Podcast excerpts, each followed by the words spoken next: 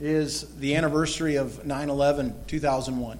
15 years on, and probably most of you who were uh, alive then know where exactly where you were when you first heard the news that some planes had flown into the World Trade Center towers there in New York, and then later a plane crashed in Pennsylvania as well. And it was a, one of those shocker moments of a generation, as some people would put it.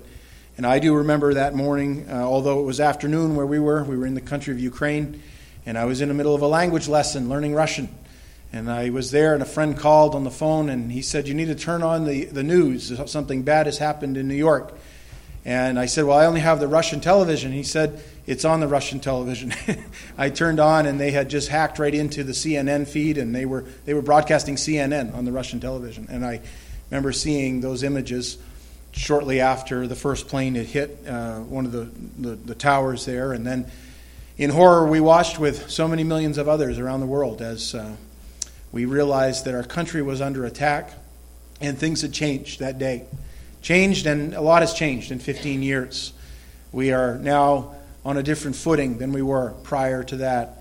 But I don't know where you were, and I don't know what you remember of those days. Maybe some of you too young to remember those days as well. But I will say that it certainly, uh, when this date comes up every year, I, I think about some of those stories that came out of 9 11 in that.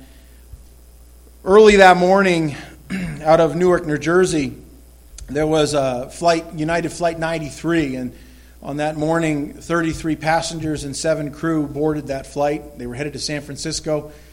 There were also four hijackers that boarded as well, for a total of 44 people on board.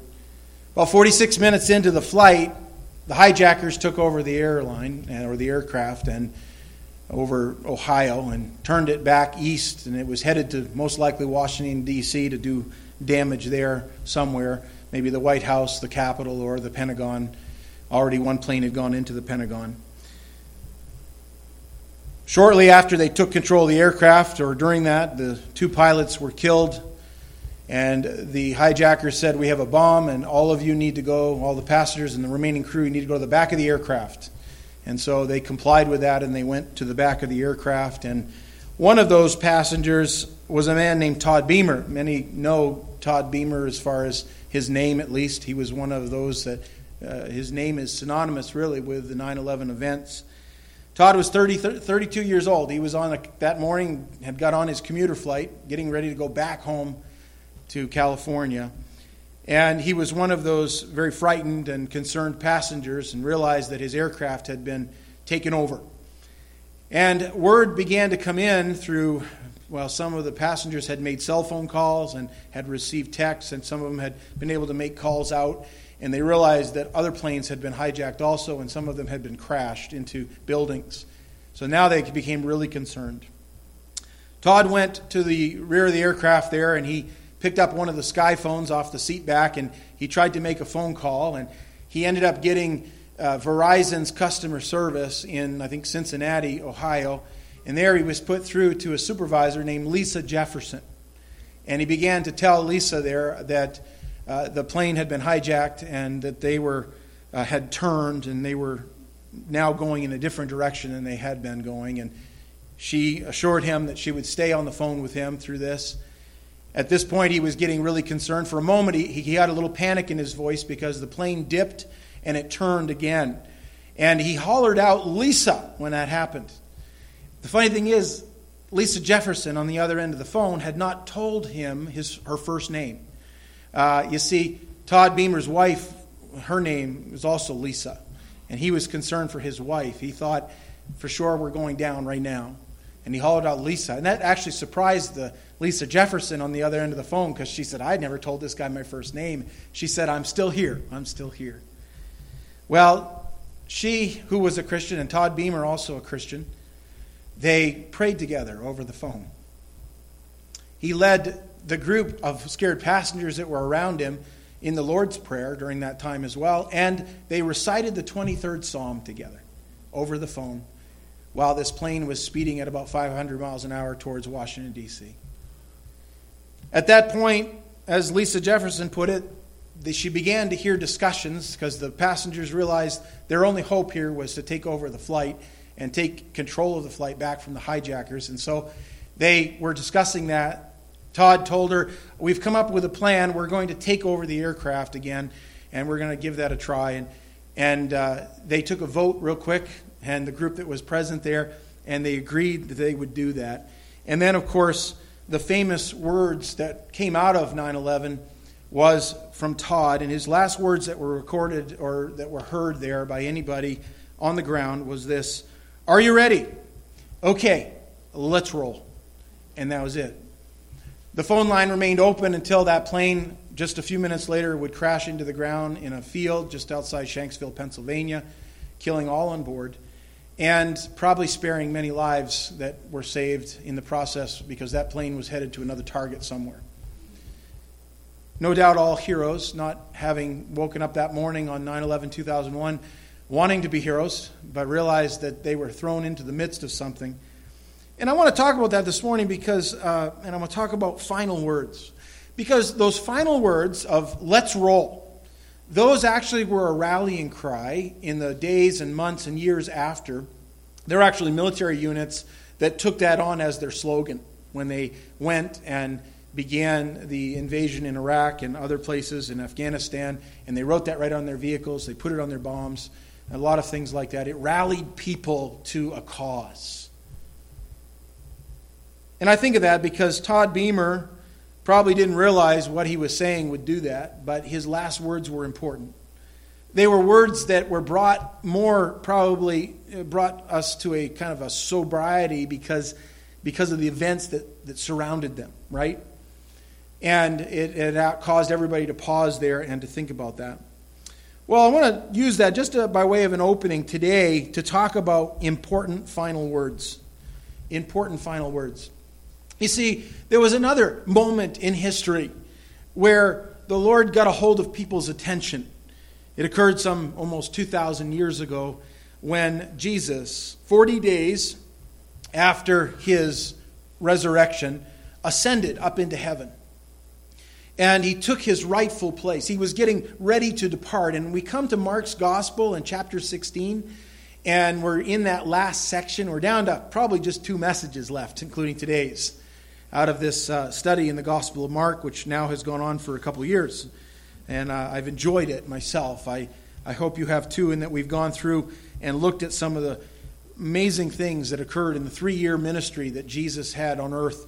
And during that time, the miracles and the, the, the message that he had as well, and the display of his power, and the very fact that he was the servant Savior. He came to serve, he came to save and that his, he was on mission.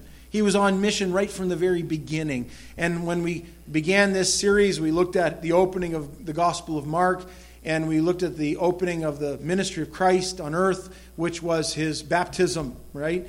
Where he uh, publicly declares himself and is declared to be Messiah or the Christ.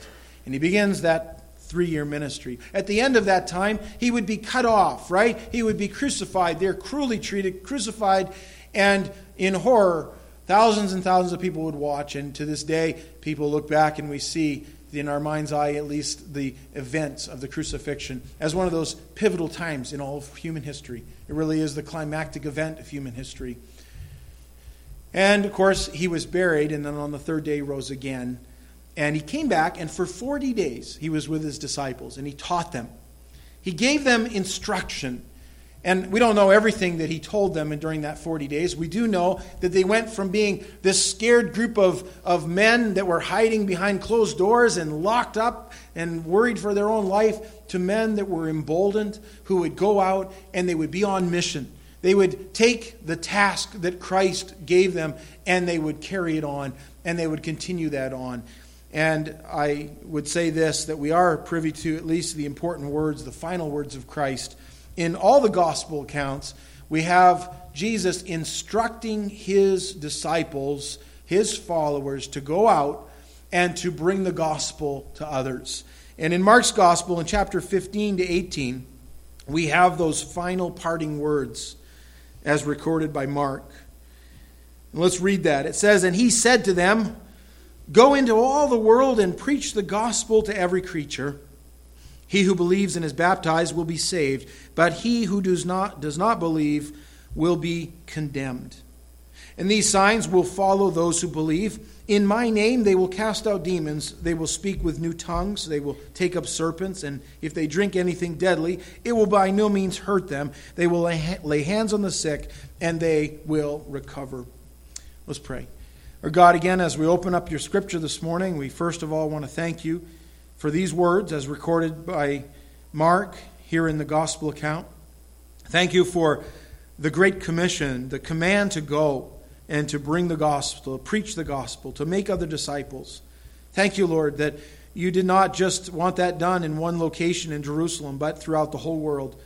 Thank you that for the centuries that have uh, are in between here and then, Lord, that you have sent out many, many missionaries, disciples, followers of Christ who would go out and they would share the gospel and bring it to a dark world. Lord, we live in a world that is still very dark. This sin has touched it greatly, and there's much evil. And Lord, we always would pray you deliver us from evil, but yet, Lord, we know that even if we walk through the valley of the shadow of death, we'll fear no evil, for you are with us. Your rod and your staff, they comfort us. Thank you that you're such a shepherd. Thank you, Lord, when you parted and you went up into heaven, you did not leave us alone, but you sent the blessed Holy Spirit, God the Holy Spirit, to come and to reside with us. And Lord, we would pray today that we would follow your leading. Thank you that you are still leading and you are still in control of all things. And Lord, as we open the scriptures today, help us to, to look at these final words you had for your disciples and place them in our own hearts. In Jesus' name, amen.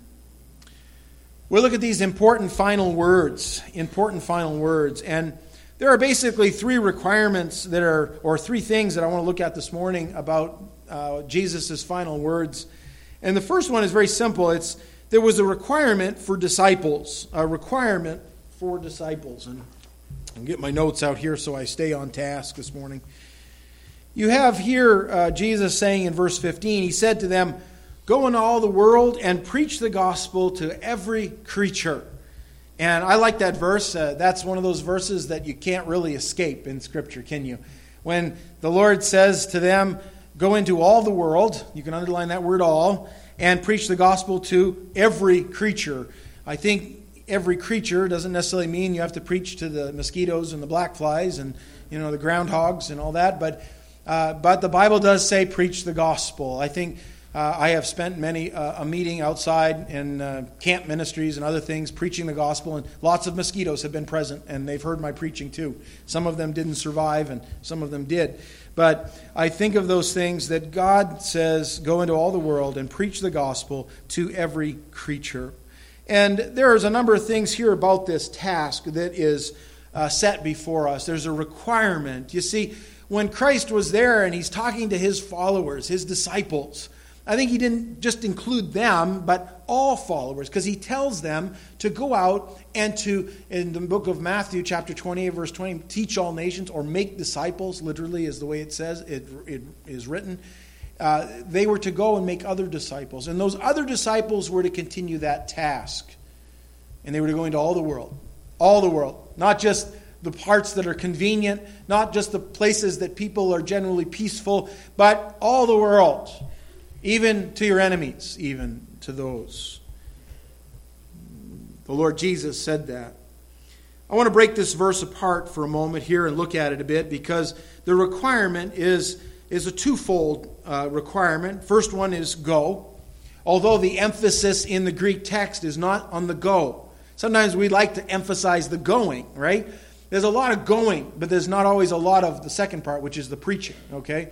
The emphatic verb that's found in this in the Greek is actually to preach or to teach, and then other great good uh, the Great Commission um, passages also emphasize the making of disciples as the emphasis of the of the uh, thrust of the verse. But I want to look at these two things. The first one is to go.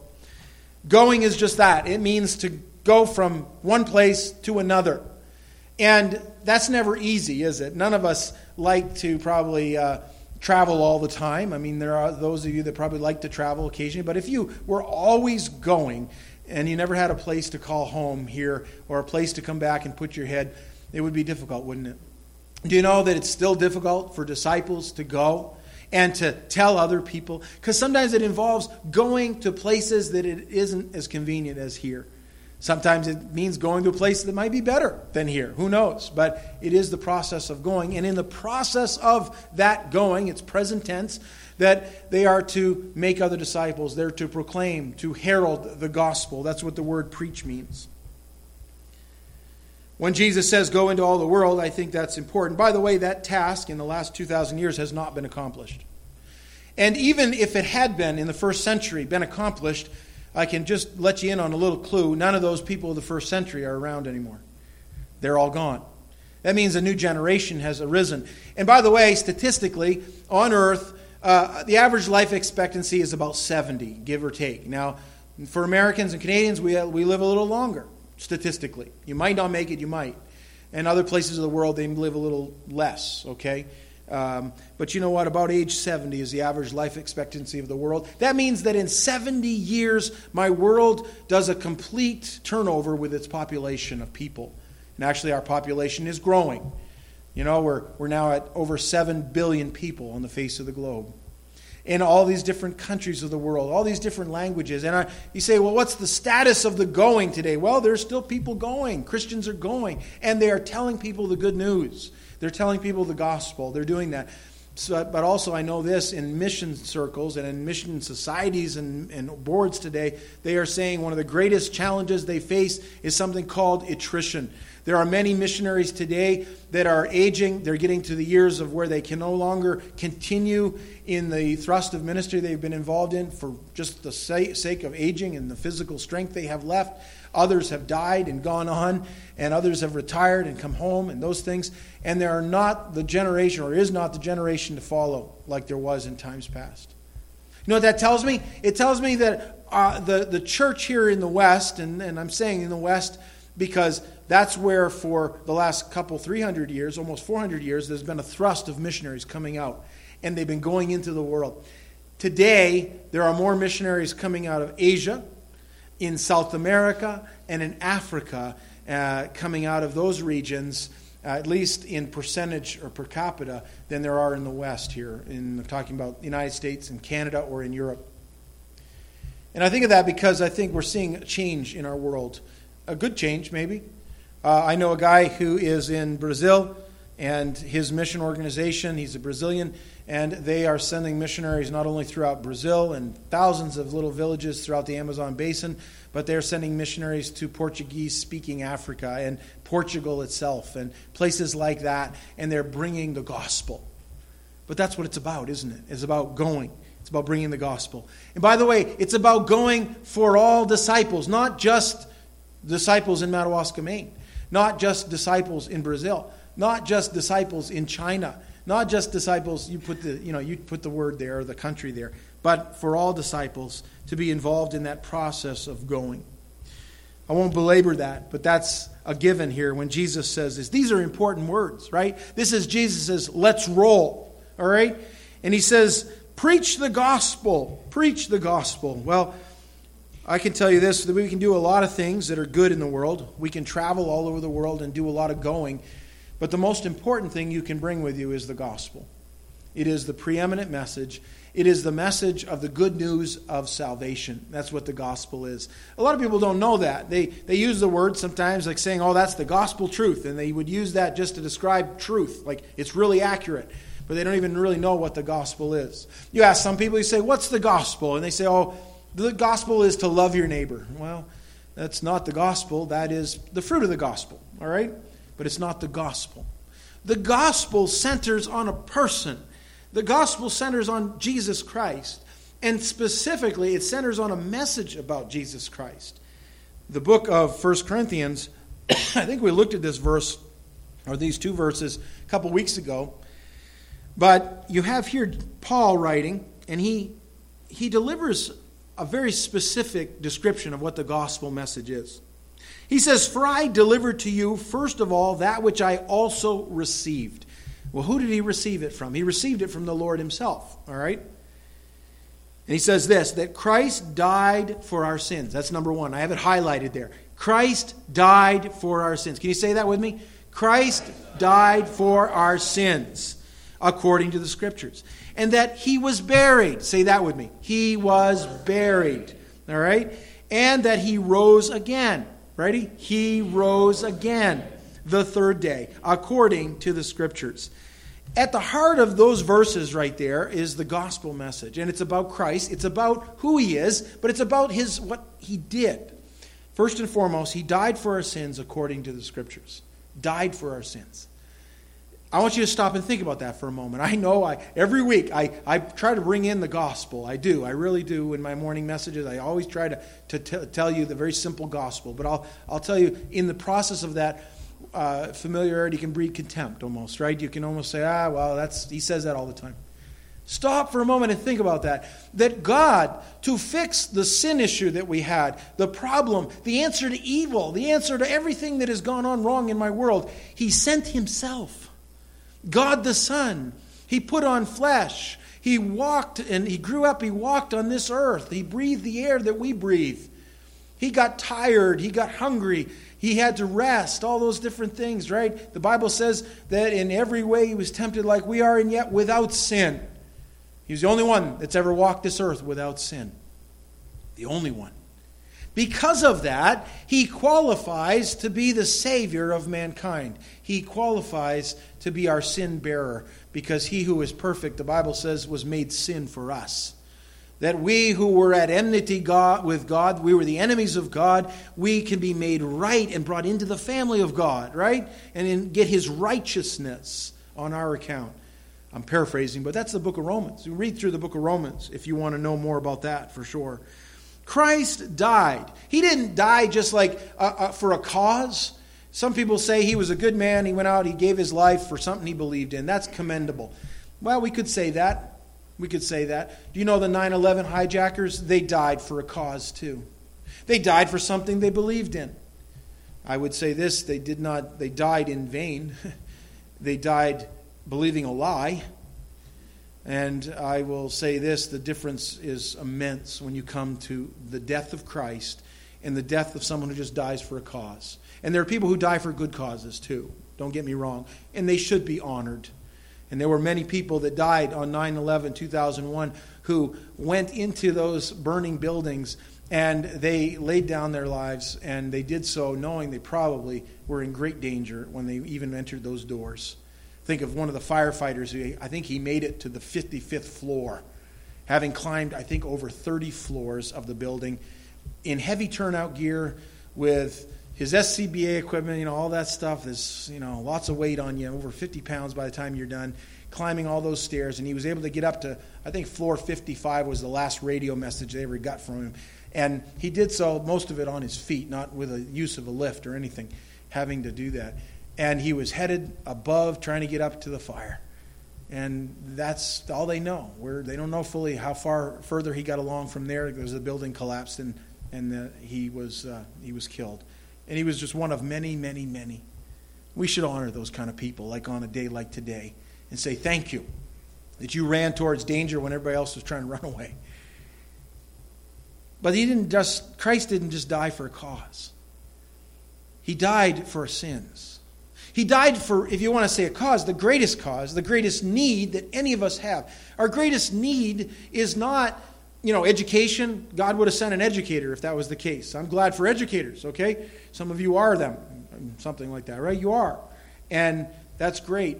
But you know, we didn't need more education. He didn't send someone to give us more money in our bank account, you know? He would have sent an economist or someone, a businessman that would fix that, right? He didn't send somebody to give us more pleasure, or else he would have sent an entertainer. No, he sent his son. He sent God the Son. And in doing so, we needed a Savior. That's our greatest need. That is our greatest need today. And he came and he died for our sins. And he didn't die as a last resort, like, oh, yeah, by the way, this is going bad for me. Now I'm going to go die for the sins of the people. He died according to the scriptures. You see, thousands of years before that. Right in the book of Moses, in, in the book of Genesis, uh, written, written 1,500 years before the death of Christ, you have in the book of Genesis the promise given there uh, by the pen of Moses, right? Recording the events of creation and recording the fall of man into sin. And there is the promise of Genesis chapter 3 and verse 15 that the seed of a woman would someday come and crush the serpent's head. And they say that's the, the first mention of the gospel. By the word, by the name, uh, by the way, excuse me, the word gospel means good news. I think most of you know that. It comes from an old English word, and it's really two different words good, right? And spell. Spell is word, okay? Like spelling is the study of words. We still use that root. So they say good spell. That was like good word. And it became gospel, the good news. The good news of salvation. The good news that someone has paid the price for my sin. And the Bible says the wages of sin is death.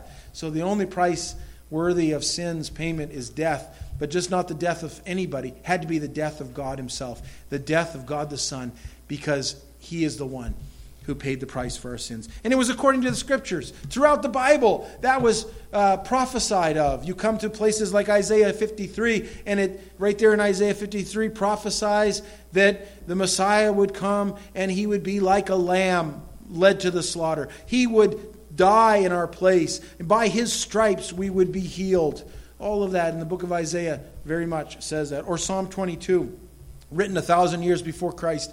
And there David prophesies and he talks about the crucifixion, he talks about salvation.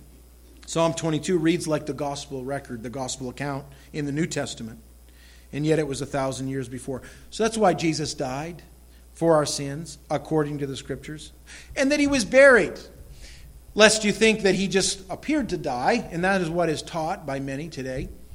There are people today, among, for instance, um, there, there are people today that uh, believe that Jesus didn't really die on the cross, but he was just manifested to look like he died on the cross. Because after all, if he died, I mean, what would happen? I mean, God the Son dies. I mean, that that's really bad. It's shameful too. It's shameful because if you're shame, if you're up there on the cross, naked, dying, bleeding out, that's a shame. But you know what? God answered sin by becoming sin for us. All the sinful things, all the shame things, all of that, you know what? He died for them, died for all that. What a difference. What a difference. He was buried. And the you know, he by being buried, that puts to rest the idea that Jesus just was appearing on the cross. He actually was buried. he was actually put into a tomb. You don't take somebody who's been crucified, and if you want to make them better, if you think they might have any chance of being alive still, by the way, he wasn't. The, the gospel record is very clear that he died. And even men like Luke, Luke was a medical doctor, and the gospel, according to Luke, is very specific on Jesus. And when he breathes his last, one of the things that's recorded there is that the soldier goes up, pierces the side. I don't know about you, but getting pierced in the side, um, and they would do so to pierce the heart. Uh, that would be a that would be a killer right there. You don't survive getting your heart pierced, okay? And the Bible even describes it that water and blood flowed out. Very, very specific because as soon as the blood stops flowing in your body, it begins to separate. you know, the plasma part, the liquid part, that becomes, you know, it separates from the rest of your blood. And if you blood doesn't flow very long, and, and, and you know what, around the, the, the sac around the, the heart, uh, the pericardium, that fills up with fluid. And towards death, it does that as well. And all that was happening on the cross. And when that soldier pierced into the heart of Jesus and water and blood flowed out, it was an indication that he had been dead. And his blood had already separated. Very clear. Very, very clear. And you find they buried him. And there in the tomb, for parts of three days, there he was, right? On that Sunday morning, he rose again the third day according to the scriptures. And the resurrection was also uh, prophesied. And there are all kinds of verses that deal with the resurrection of Christ. Psalm 2 being one uh, on that. That's the gospel in a nutshell, okay? And you say maybe preached by a nut, but you know what? It is it is the gospel message. It's that simple. Well, there are important final words, and number one, there was this requirement for disciples, but there was also a responsibility for the hearers. There's a requirement for disciples that there's a responsibility. Do you know that when you hear the gospel, you are actually responsible for it? You're responsible for how you receive it. You're responsible for what you do with it if you receive it. But there's a response that's necessary.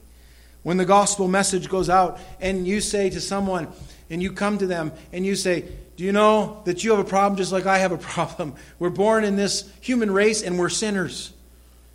And our sin condemns us. Our sin says that we're going to die someday.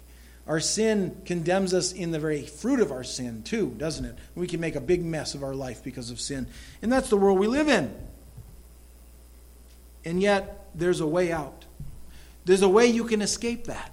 And the lifeline is found in Jesus Christ and his payment for our sins. And when people hear that, and you tell them, you just need to trust in the Lord Jesus Christ, believe on him, and you will be saved.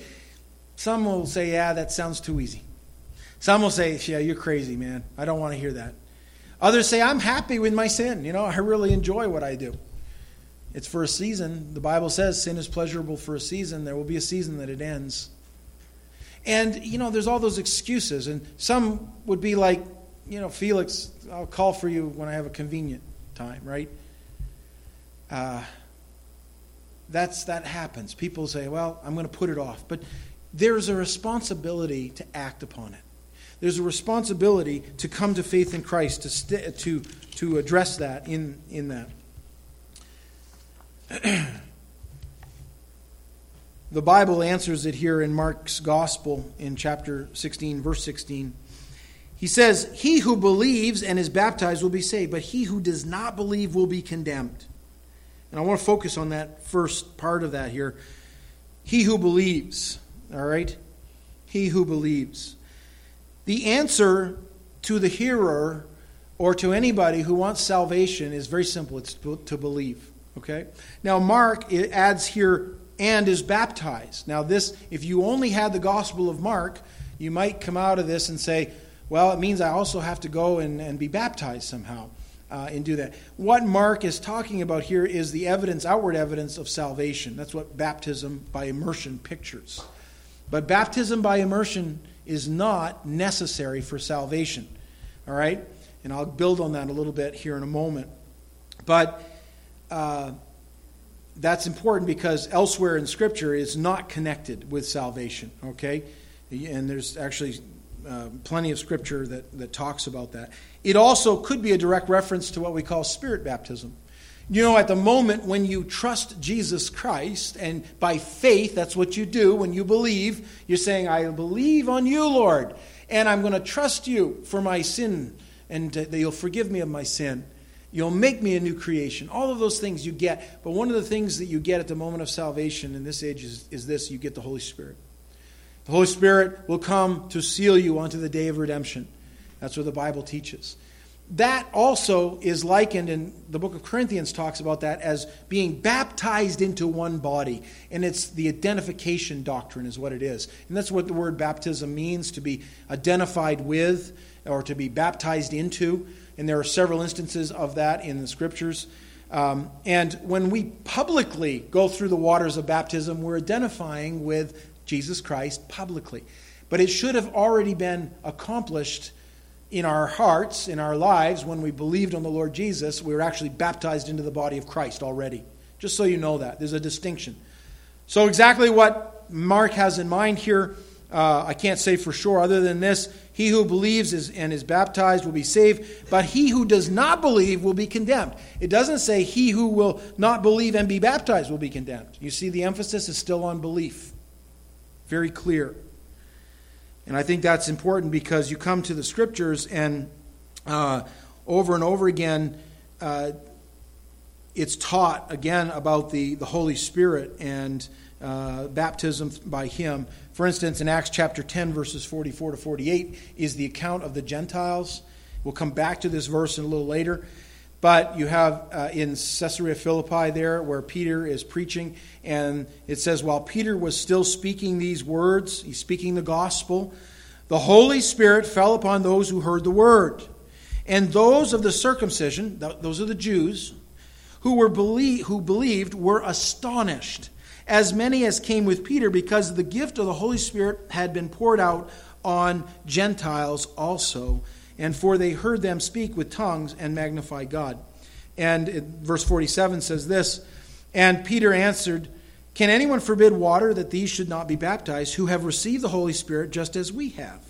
And he commanded them to be baptized in the name of the Lord, and then they asked him to stay a few days. Now, the order of events here is faith, that's belief, and in doing so, they received the Holy Spirit, and there was evidence of that, and then they were baptized in the water as an outward declaration. That's a very clear example from Scripture of baptism.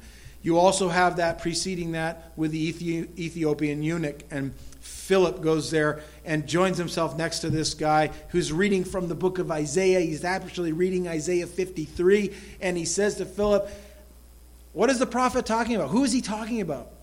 And Philip begins there with Isaiah 53, preaches the gospel to him, and the eunuch says, What hinders me to be baptized? And Philip says, If you believe, you may. You believe, you may. Belief comes and then baptism. Belief, baptism. Belief, baptism. But there's evidence in Scripture that baptism in itself, the water baptism I'm talking about, does not save. Uh, Jesus did not teach salvation was necessary by baptism. No, nowhere you'll find Jesus doing that. You'll not find it in the account when the in Luke's gospel uh, where the thief on the cross is there and he says, Remember me, Lord, when you come into your kingdom. And Jesus says, Today you will be with me in paradise. That man could not join a church. That man could not be baptized. That man could not give money. That man could do nothing to earn his salvation. He was a thief dying on a cross. The only thing he could do is look to, to Jesus by faith and said, Lord, Lord, I believe. And that's how he was saved. It's that simple. Later, Peter would say that. Uh, in the book of. Um, of 1 Corinthians where Paul writes in verse 14, I thank God that I baptized none of you except Crispus and Gaius. Even Paul, in his ministry, he did not emphasize water baptism, although it is important. But his emphasis was to preach the gospel, and he allowed others to come behind him and to walk through with his followers, the followers of Christ, and to be baptized, identifying with Christ. And I'll go on to say this lest any should say that I had baptized in my own name. See, the Corinthians had a problem. Some were following Paul, some were of Apollos, and then there was the super spiritual crowd that said, I'm of Jesus, I follow no man. And they were doing it not out of uh, they, following those men, they were, they were simply doing it out of contempt for one another in little cliques. I'm of this person, I'm of that person, I'm of this. And Paul says, I'm glad I didn't baptize any of you because you guys would say, I baptized you in my own name. Yes, I also baptized the household of Stephanas. Besides, I do not know whether I baptized any other. So it wasn't even a huge thing with Paul in that way. But then he says this in verse 17 For Christ did not send me to baptize, but to preach the gospel, not with the wisdom of words, lest the cross of Christ should be made of no effect.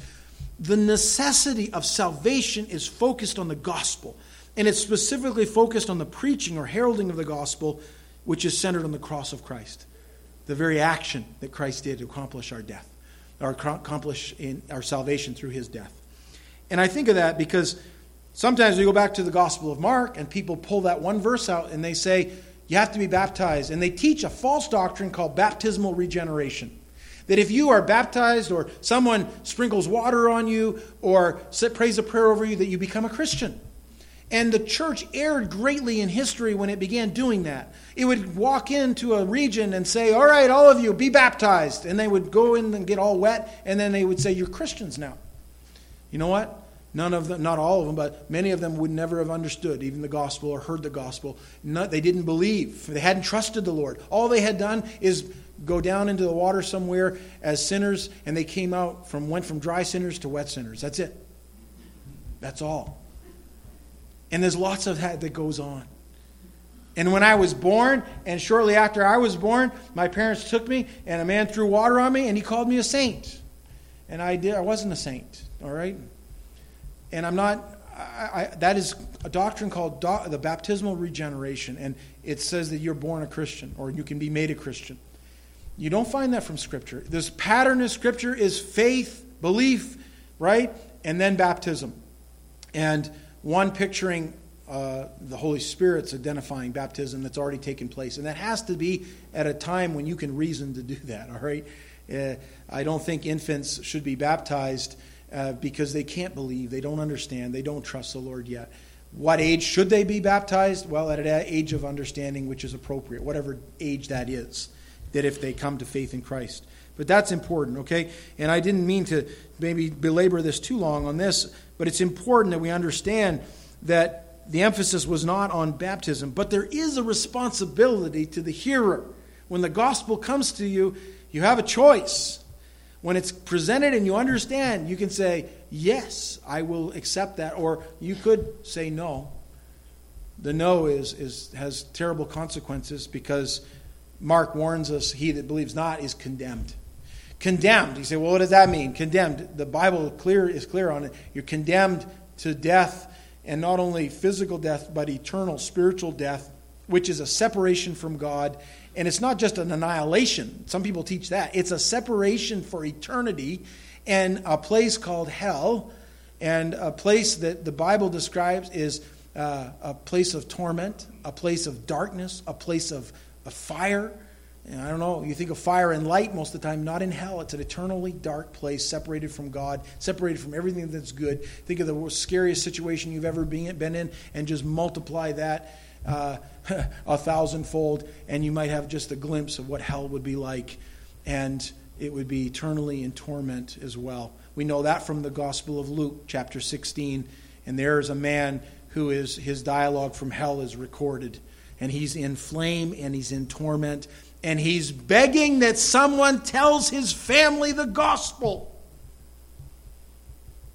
If somebody today could come back from hell, the first words that they would say was, Tell somebody about the gospel. Tell them that there's a way out of this awful place. That man in Luke 16 could not be delivered from hell because he had made up his decision in this life. But you know what? There are people that are alive today, and there's some maybe sitting right here in this room today, and you need to decide to follow Christ. If you won't, you're condemned. I didn't make that up. That's what Jesus said. That's what his final words were for his disciples. Well, not only is there a requirement for the disciples, there's a responsibility of the hearers, but there's also a recognition of his messengers. He, there's a special promise that's found here in Mark 16, and I think uh, I want to spend a little bit of time on this. I know we're almost out of time, but I want to look at this because there are also signs that would follow. There would be a change, and there would be a confirming aspect to the ministry that they, these guys had. Verse 17 of Mark 16, it says, And these signs will follow those who believe in my name. They will cast out demons, they will speak with new tongues, they will take up serpents, and if they drink anything deadly, it will be by no means hurt them. They will lay hands on the sick, and they will recover. And I, I want to say right up front on this, in the when Jesus spoke these words, he was speaking to this group of disciples who were going out into a world that did not yet have the Bible. They did not have a written form of the New Testament yet. That was all going to come in the years to follow. And one of the things that, uh, and I'm coupling this with 1 Corinthians, and 1 Corinthians talks about uh, prophecies, it talks about speaking in tongues. And by the way, the Bible always presents people speaking in tongues that were known languages. They were not heavenly languages, okay? So you're clear on that all the way from the first mention of uh, Genesis chapter 11, when tongues comes onto the scene, it was a sign of judgment, and it was a sign that the languages were confounded and people went out, right? Genesis 11. You come to Acts chapter 2, first evidence of tongues being spoken. And you have Jews from all over the known world. And you know what? There was a speaking and a hearing miracle that took place that day, a confirmation that God was doing something but they were in known tongues. People said, We hear them speak in our own dialect. It was not, you know, some language that nobody knows. There had to be some interpretation of it. And later, Paul would talk about that and clarify some of that because the early church was practicing those things and thought that it made you maybe more spiritual to do this than do that. And, and he turns it around and he says, wait a minute, it has to be done right. The other thing that Paul teaches in verse 8, uh, 8 to 11 of 1 Corinthians 13, in that wonderful chapter on love, He says, Love never fails, but whether there are prophecies, they will fail. Whether there are tongues, they will cease. And he refers to tongues as a time that they will cease. Now, there's much argument among Christians today of when those things will cease and, and were they only for the first century or were they continuing on until this present day or will they start up again, all that. Uh, whether there is knowledge, it will vanish away, for we know in part and we prophesy in part. He says, But when that which is perfect has come, then that which is in part will be done away. And a lot hinges on that verse 10 of 1 Corinthians 13, because the argument today among people who are what we call cessationists, believing that certain sign gifts would cease or cease shortly after the apostolic age, that first century, uh, would go back to this verse and say, What is the that? Okay? because we don't know. It says, But when that which is perfect is come, then that which is in part will be done away. And it seems to be directly connected with the preceding verses that tongues would cease and new revelation would come to cease as well. And that's where the jury is out on this and all that.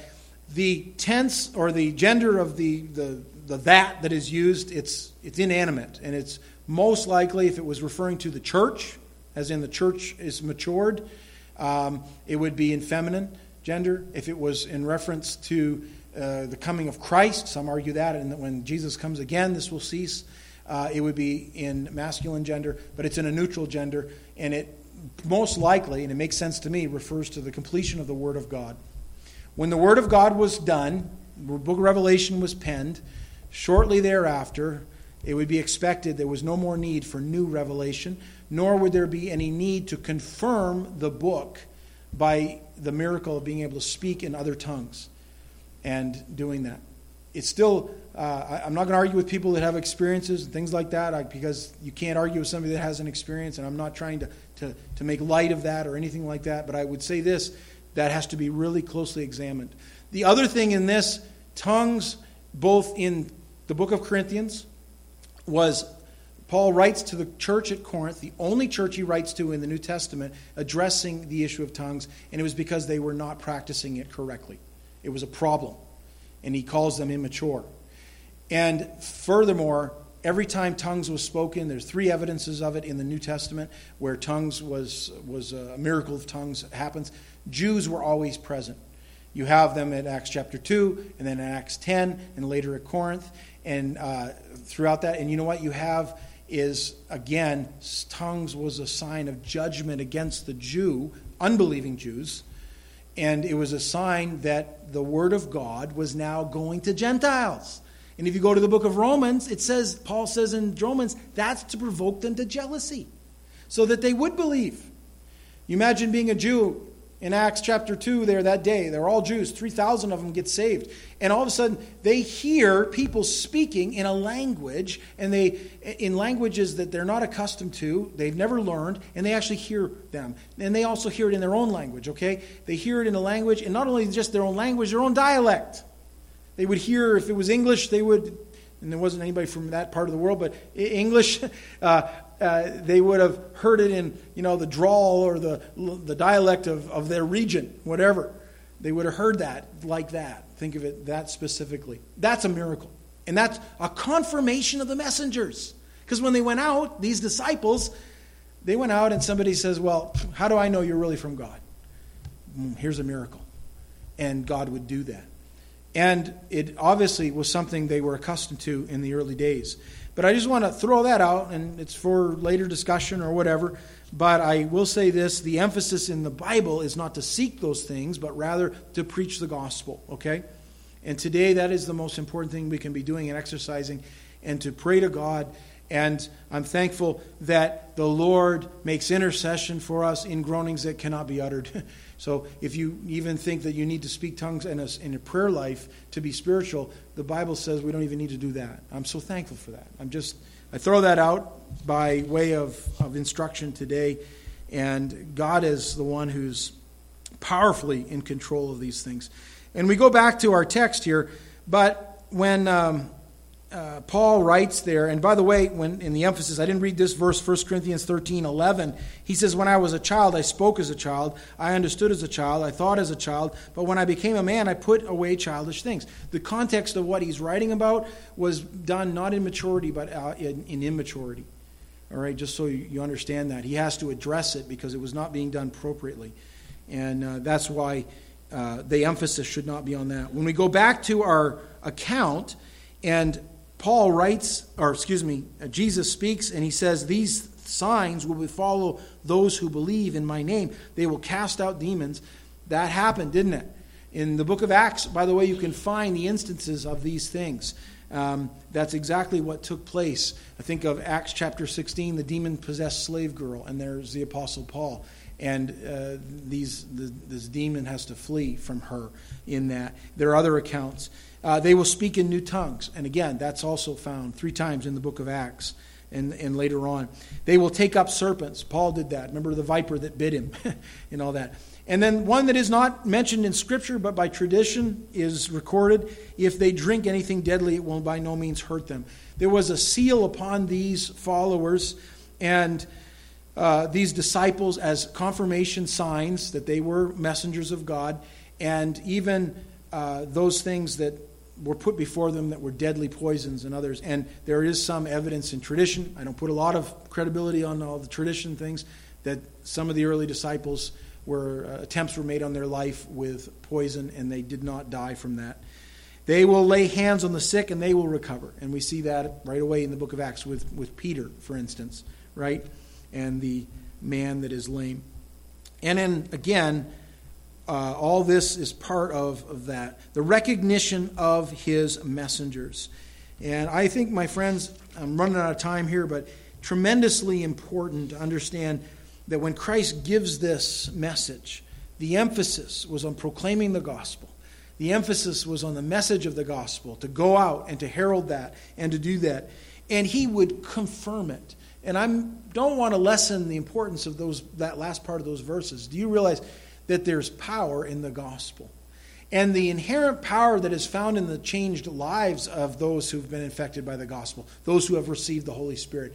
And I know that because I'm looking out at a room of people who, many of you have had these eh, changed lives. The gospel came to you, you believed, you trusted the Lord. In doing so, He radically changed you. He set a whole new course of direction. Just like way back there when we began this message this morning, and I think of that, those final words from Todd Beamer when he said, Let's roll. It set the course of a nation and really a course of a world in many ways over the next, well, now 15 years since those days of that. When Jesus gave these words, he was setting a course for his disciples to follow, and he was patterning them after his own self. And I'm thankful that all these, uh, again, the Lord is, is powerful. I don't want to put him in a box, by the way. I believe that He is the one, uh, and it is the most important thing we have today. I, uh, I know that. Anyways, we better close off. And uh, important final words the requirement, the responsibility, the recognition of His messengers. Father, I thank you this morning again for these parting words, these final words of Christ from the Gospel of Mark. Thank you for the hope and promise that are found in those. And Lord, I pray that as we even go out from here today, we be mindful of this command. We'd be mindful also that if we are yours, we've believed on you, you've forgiven us our sin, you've made us a new creation. We thank you, God, that we have a message that the whole world needs to hear. A, a message that is the most important message. And thank you for the great promise that if we believe on the Lord Jesus Christ, we'll be saved. It's that simple. And thank you for the power of the Holy Spirit who continues to confirm his message and his messengers. In Jesus' name, amen. Let's stand. We'll be dismissed this morning with